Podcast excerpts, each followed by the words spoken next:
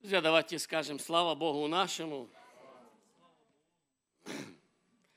Я хочу закончить свою проповедь сегодня, которую я начал, наверное, неделю, может, уже и полторы назад. Э, тема моей проповеди, друзья, методы достижения Божьей благодати. Мне придется повторить даже для тех, кто уже слышал начало этой проповеди. Э, мысль очень простая. Я задумывался над тем, друзья, возможно ли как-то с моей стороны изменить состояние молитвы состояние моего духа. Знаете, что часто мы, когда приходим помолиться, мы часто приходим в таком э, подавленном состоянии, да. Временами мы, бывает, приходим по причине обстоятельств, временами по причине э, физической, как, например, я сегодня, у меня опять начала болеть шея, будете молиться за меня в конце. Братья приходили, мазали меня елеем, не домазали, надо будет сегодня домазать, наверное. Ну, вот болит у меня шея, я тоже, знаете, сильно э, э, такого полета молитвы нету, потому что как только начинаю молиться, и шея заболит, и сразу она меня приземляет. И я задался, друзья, вопросом, есть ли, есть ли методы, которые зависят от меня, потому что, конечно, есть то, что от нас не зависит. Часто братья говорят, ну вот есть благодать, есть, а нету, ну нету, и что с ней делать, нету ее. На самом деле так оно бывает. Когда есть, то есть, мы чувствуем, мы молимся, мы плачем. А когда нету, друзья, возможно ли что-то изменить? Как вы думаете? Я думаю даже, что не только возможно, но нужно. Я думаю, друзья, что временами Бог намеренно создает обстановку, чтобы посмотреть. Или мы будем, как, знаете, такие ленивые рабы, которые пришли только попользоваться от Бога. Или все-таки мы скажем, как Иаков, я буду за твое благословение бороться. Я буду бороться. Там не все вообще понятно, что там происходило, за что он боролся, да? Почему повредился член его э, бедра, его как бы сухожилия там или как. Там вообще очень много загадок, как всегда с этим благословением. Не так все с благословением просто. Не так все просто, как нам кажется. Вот, боролся Яков, я тоже, Боже, буду бороться и так дальше. Но есть, друзья, на мой взгляд, есть методы. И о первом методе я уже говорил. Самый первый метод – это возвысить голос, единодушно. Так, как написано, единодушно возвысили голос.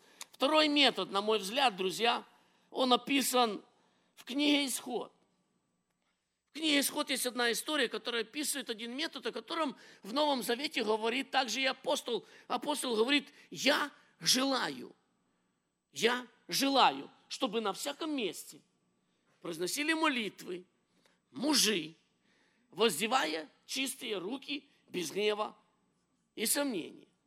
И я уже говорил, я повторюсь, что слово «мужи» здесь, потому что меня очень заинтересовало, часто это слово берут в толковании и говорят, что это касается только братьев.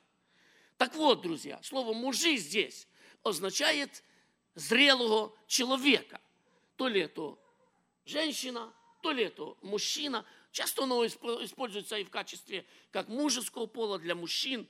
Но самое главное понимание – это люди, достигшие зрелого возраста. Друзья, если вы не младенцы, вы должны понимать то, о чем я буду говорить дальше. Потому что это метод, который срабатывает, друзья.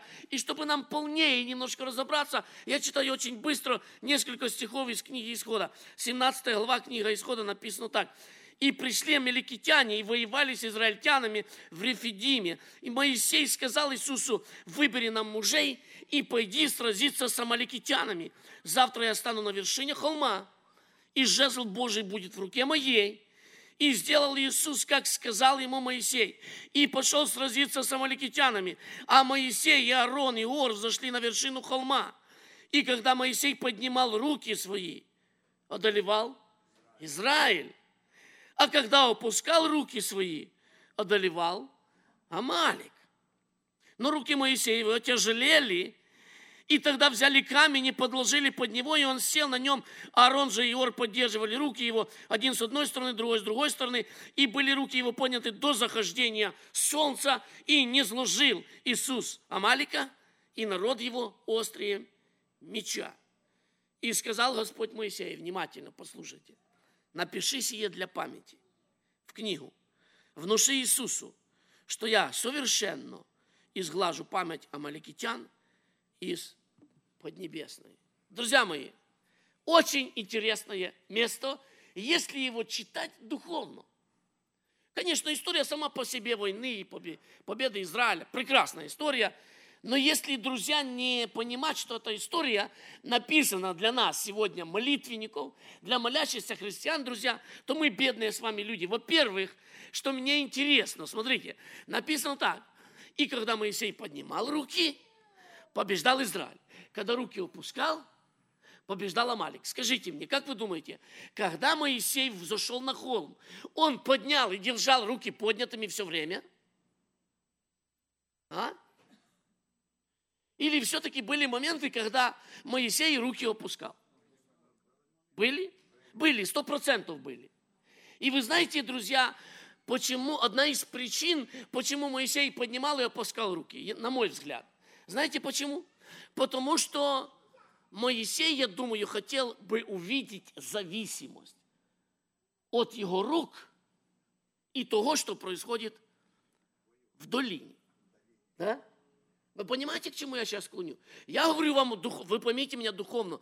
Друзья, есть прямая зависимость от духовного состояния на молитве и положения твоих рук. Если ты это не веришь, попробуй как Моисей. Подними руки, потом что?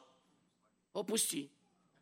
Потом подними потом опусти. И я вам гарантирую, что вы увидите некоторую духовную зависимость, потому что так написано в Писании. Библия говорит, если ты будешь стоять с поднятыми руками, на твоей стороне будет победа, и Амалик будет от тебя бежать. Как только твои руки опустятся, Амалик будет иметь силу над тобою, друзья. От того, в каком духу... Конечно, ты можешь сказать, это не о физических руках, это о духовных. Может быть, я не буду спорить. Я не буду спорить, друзья.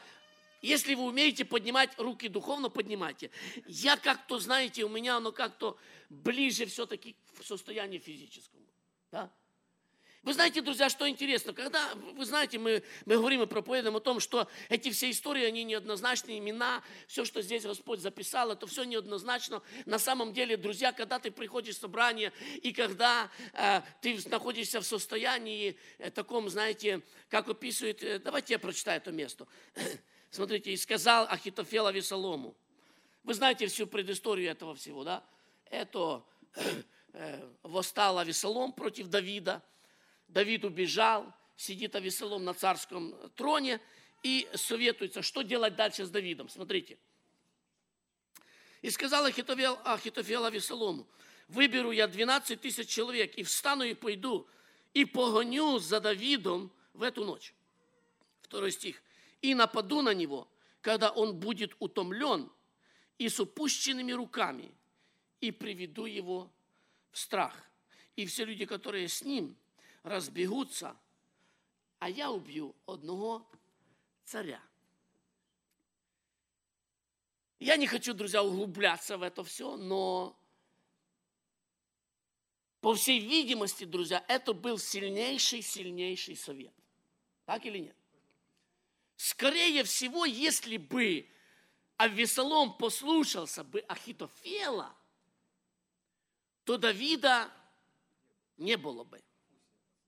Это одна из мест, которая предполагает как бы, как бы possibility, как бы э, параллельную реальность развития событий или что-что-то, да. На самом деле Бог, конечно, контролировал ситуацию, и Бог мог остановить Ахитофела и Авесолома, и на самом деле я верю, что Давид должен был быть на троне, и все это должен был бы пережить. Но, друзья, здесь есть глубокий урок, что против нас воюет некоторая личность которая очень хорошо знает, как напакостить нам.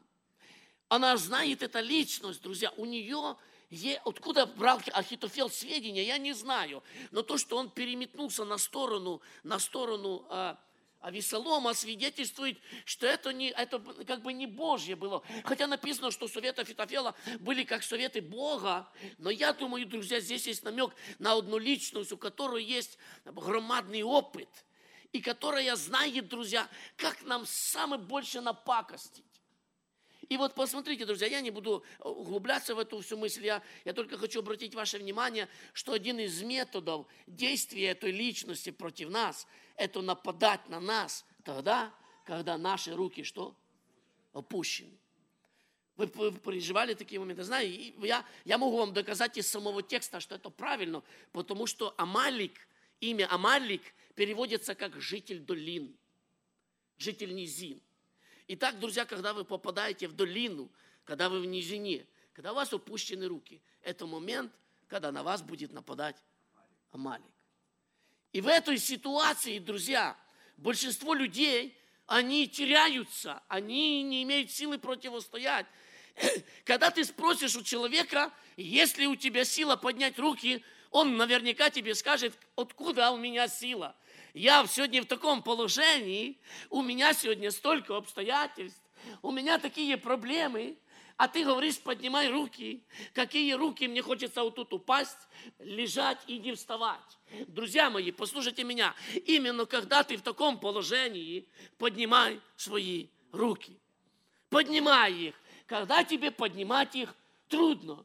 Когда кажется, что все против тебя. Когда восстала Малик когда у тебя отобрали царство, когда ты лишился всего, что ты имел, всего, что по праву принадлежит тебе, по обетованию, это время поднять руки. Я не буду доказывать вам другими местами из Писания. Вспомните хотя бы одно место, где, где на стан Давида напали цари. И он приходит и находит его разграбленным. И там написано, и укрепился Давид надеждою на Господа. Что он сделал? Он опустил руки – нет, он их поднял, друзья. Это метод, я вам говорю, когда у вас возникнут проблемы и когда возникнут трудности, вспомните мою проповедь и да даст вам Господь силы поднять руки, потому что сегодня от положения твоих рук зависит твоя победа над этим князем долин, друзья, над этим Амаликом. Когда ты будешь держать руки поднятыми, друзья, Амалик будет поражен. Но здесь есть секрет. Знаете какой? Как бы ты ни хотел долго держаться, твои руки рано или поздно отяжелеют. Так или нет? Пробовали, знаете? Конечно, это практика. Это практика. Часто практика разбивает нашу веру, знаете. Такая проповедь хорошая о том, что надо держать руки вверху. Аллилуйя. И ты поднимаешь руки, начинаешь держать их вверху. Держишь, держишь, держишь, держишь, держишь. А потом что? Чувствуешь Хоть бы и хотел, но уже что? Не могу. Хоть бы и хотел. И, и уже и все проповеди кончились, и все вдохновение кончилось, и ты уже из последних сил держишь свои руки. Друзья мои, вот почему нам нужен Ор и нам нужен Аарон. Во-первых, друзья, конечно, нам нужны, э, мы нужны друг другу, так я выражусь. Так или нет? Все мы нужны друг другу. Если вы видите у кого-то опущены руки, да, кто-то стоит возле тебя на молитве и молиться не может. Подними его руку. Okay? Помолись за него. Подойди, спроси, что? Мы, знаете, конечно, вы скажете, это должны делать служители, а должны. Но мы, нам не всегда Бог дает видеть эти вещи. Если ты видишь возле себя брата, у которого опущены руки, подними, друзья, эти руки. Помоги тому, кто возле тебя сидит, чтобы он ободрился. Войди в его брань. Стань для него Ором и Аароном. Вы знаете, как переводится имя Аарон? Светоносный, несущий свет. А Ор, Ор переводится как белая одежда. Знаете, откуда мы черпаем вдохновение, друзья? Я не раз за собой замечал, что часто я не могу поднимать руки по той причине, что я себя поднять руки не чувствую достойным. Переживали вы такое? Так, я бы поднял бы, ну что же я буду поднимать, как у меня нету достоинства.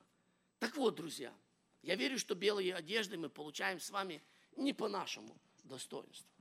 Сколько бы достоинства я в себе не искал, праведность, как белые одежды, друзья, я получаю от Господа. Но самый главный момент, который я однажды переживал, вообще, я думаю, большинство из вас первый раз скорее всего, подняли руки тогда, когда вы почувствовали присутствие Аарона. Аарон переводится как несущий свет. Переживали ли вы такие моменты в молитве, когда как будто тебя кто-то подталкивает изнутри? Да? И вот в этой ситуации руки поднимаются автоматически, сами как-то, да? Их даже в некоторых ситуациях, их даже надо держать, потому что они идут вверх. Я часто видел сестер, которые так, знаете, особенно это сестер касается, ну, как бы учение такое среди писянничества, что, ну, сестрам нельзя, ну, то нельзя. Друзья, я еще раз говорю, я верю, что руки поднимать можно всем. Поднимайте руки. Это служение, которое Бог предназначил для нас – и вот когда вы почувствуете это вдохновение, присутствие Аарона, поднимайте руки, потому что Бог хочет кое-чему научить. Чему Бог хочет тебя научить? Бог хочет научить тебя поднимать руки в ситуациях трудных, когда ты поднимаешь их сегодня по благословению и чувствуешь силу, которая струится. Поднимай. Завтра, когда благословения не будет, и ора рядом ты не почувствуешь, все равно поднимай руки, потому что всякий раз, когда твои руки подняты, а маленький остается остается поражен, друзья. И ты проходишь долину, и ты проходишь низину. И если ты ее проходишь с поднятыми руками, победа остается за тобою. Друзья, последнее, о чем я хочу сказать, и двинусь к концу моей проповеди. Слово «рефидим», потому что именно там все это происходило, в Рефидиме. Оно обозначает, разные значения есть. Есть значение отдых да?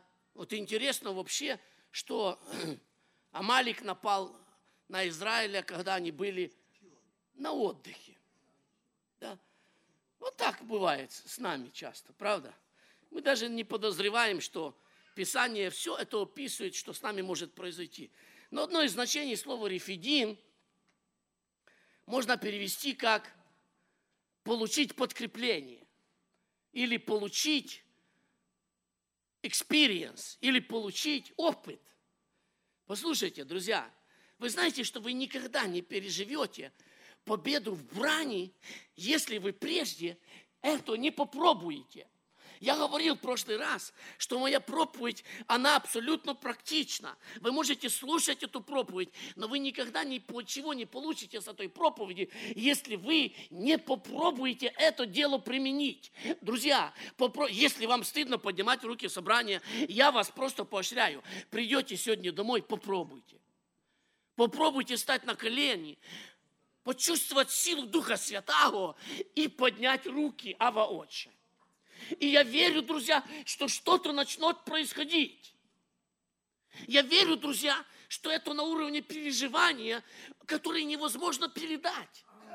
Потому что на самом деле это все очень просто с физической стороны, когда человек просто стоит и просто подняты руки. А с духовной стороны это все не просто. Там задействована масса процессов. Там какие-то ангелы, которые работают там в долине. Там какие-то ангелы, которые работают с этими воинами. Потому что там идет брань, там бьются мечи, щиты. Там какие-то ангелы или духовные существа, которые стоят там на горе возле Аарона. И это все от нас скрыто, друзья. Мы это ничего не видим, но это все происходит именно в тот момент, когда ты поднимаешь свои руки. Вот так Бог просто сделал. Он завязал это на простое физическое действие. Я, друзья, не буду больше углубляться в эту, в эту тему. Я думаю, что мы понимаем эти вещи. Знаете, кто долго молитвенник, тот, тот знает, я замечал, что наши э, старые молитвенники, кто прошел особенно гонение – они вот эти проповеди все знают интуитивно. Я ничего нового не проповедую, я просто э, объясняю словами то, что уже э, люди переживали и переживают. Это может больше для людей, которые никогда с этим не стыкались, потому что в силу какого-то стыда, в силу какого-то обстоятельства, друзья, вот эти, вот эти молитвы громкие, они утеряны сегодня. Ну, может, не во всех церквях, да, Люди боятся возвысить голос, люди боятся громко помолиться. Тогда, когда на самом деле сходит Дух Святой, вы знаете, о чем я говорю? Ты не можешь удержаться из тебя льется, как поток. Тебе хочется говорить и плакать, и кричать, и возвышать голос, да? Когда сходит Дух Святой, тебе на самом деле хочется поднимать руки, тебе хочется обращаться к Господу. Что-то происходит внутри твоего духовного человека такое, что производит такое выражение на физическую сторону. А мы часто, знаете, в этом, особенно здесь, в Америке, мы стыдаемся этого. Это как-то как так. Не знаю неправильно, ну, нечинно, некультурно.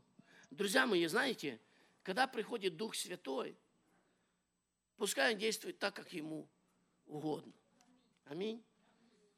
Давайте Ему простор. Временами Господь не действует, потому что мы сильно скованы. Я заканчиваю свою проповедь. Последний, мой последний пункт такой, друзья. Итак, первый мой пункт – это надо молиться Господу. Молиться громко, молиться единодушно. Второе, друзья, мы должны поднимать руки. И третье, что у нас практически утеряно. Я еще застал о отголоски этого служения. Это служение одиночной молитвы. Вы знаете, о чем я говорю? Это служение, когда Дух Святой наполняет тебя, чтобы, чтобы привести вам библейский пример, наверное, самый лучший будет Анна. Хотя Анна вроде как пример самой тихой молитвы. Но на самом деле, что важно в молитве Анны, это то, что Анна не была зациклена или, или не обращала внимания на окружающий мир. Знаете, есть состояние молитвы, когда тебе все равно, как на тебя посмотрят люди. Есть состояние молитвы, когда тебе абсолютно все равно, молится церковь или не молится. Есть состояние молитвы, когда абсолютно внешние раздражители, признаки, обстоятельства на тебя не действуют. Это молитва, соединение тебя и с Богом. И тогда ты можешь молиться громко, ты можешь молиться тихо, но самое главное состояние той молитвы, когда ты и Бог один на один. Друзья, это одиночные молитвы. Это тогда, когда Дух Святой касается твоего сердца, и ты чувствуешь, что молчать я больше не могу. Я хочу говорить пред Богом. Написано в Слове Божьем, Давид об этом пишет так. Он говорит, я буду говорить пред народом твоим. И это никак не касается проповеди, друзья. Проповедь это хорошо, но мы утеряли момент одиночной молитвы. Знаете, как часто бывает у нас нужды, у нас трудности, у нас просьбы, друзья. И почему-то мы ждем, чтобы эти просьбы выразить в конце собрания, наши нужды сказать, помолитесь за это. Друзья, ведь есть живой Бог среди нас. Поднимите и возвысьте свой голос. Не ждите молитвы за нужды. Если что-то есть у тебя на сердце, благодарность благодарность, есть у тебя боль, есть у тебя молитва, подними голос и возвысь этот голос пред народом и молись одиночной молитвой, друзья. Знаете, что печально? Что если бы мы сейчас дали вам задание, членам церкви, всем, помолиться пред народом, знаете, что бы было? Был бы процент людей, которые пред народом молиться бы просто что? Не смогли. По какие, я, я говорю о практике. По каким-то причинам что-то случилось в последнее время. Я, я вспоминаю нас, когда мы каялись, и когда давали первую молитву нам молиться, и мы практически не имели молиться, и нам говорили, молись, как умеешь, и, и мы что-то там лепили, но мы молились, друзья.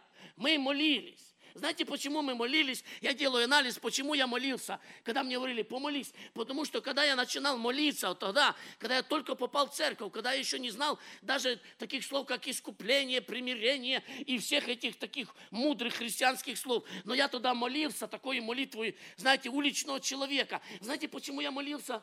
Потому что когда мне говорили молись, то я начинал говорить не к людям, а к Богу. И мне было абсолютно неважно, что скажут люди. Понравится им моя молитва, не понравится. Правильно я скажу, неправильно, красиво, некрасиво. Я начинал говорить пред Господом, а все остальное становилось неважным. Друзья, три метода достижения Божьей благодати. Не молчите, молитесь вместе. Давайте возвысим голос.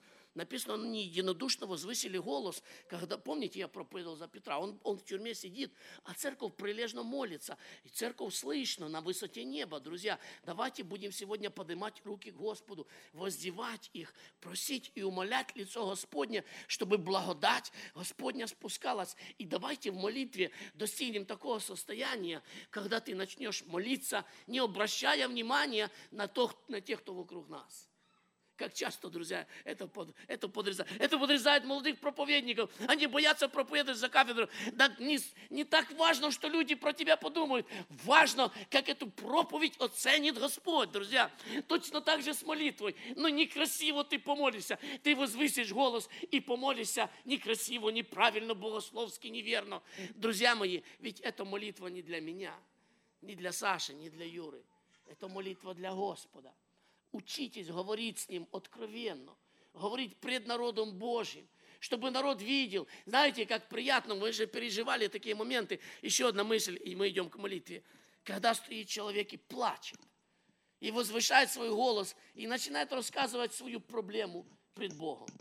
Не секрет, знаете, когда э, нужды здесь объявляются, мы молимся, мы молимся. Но не секрет, что когда ты стоишь и видишь, человек плачет, и человек изливает свою, свое сердце пред Богом, ты невольно начинаешь вместе с ним плакать. Правда? Ты невольно включаешься в ее нужду, неформально, так как временами мы за молит, молимся за эту. Конечно, и эта молитва нужна. Друзья, но когда человек плачет, изливает душу, и ты включаешься в его нужду, и ты сам начинаешь плакать, и вся церковь вдруг сливается в один поток, и все начинают молиться за одну и ту же нужду. Вы знаете, как быстро приходят ответы на такие молитвы. Нам надо возвратить эту духовную практику. Аминь. Давайте помолимся. Ему пускай будет слава. Аминь.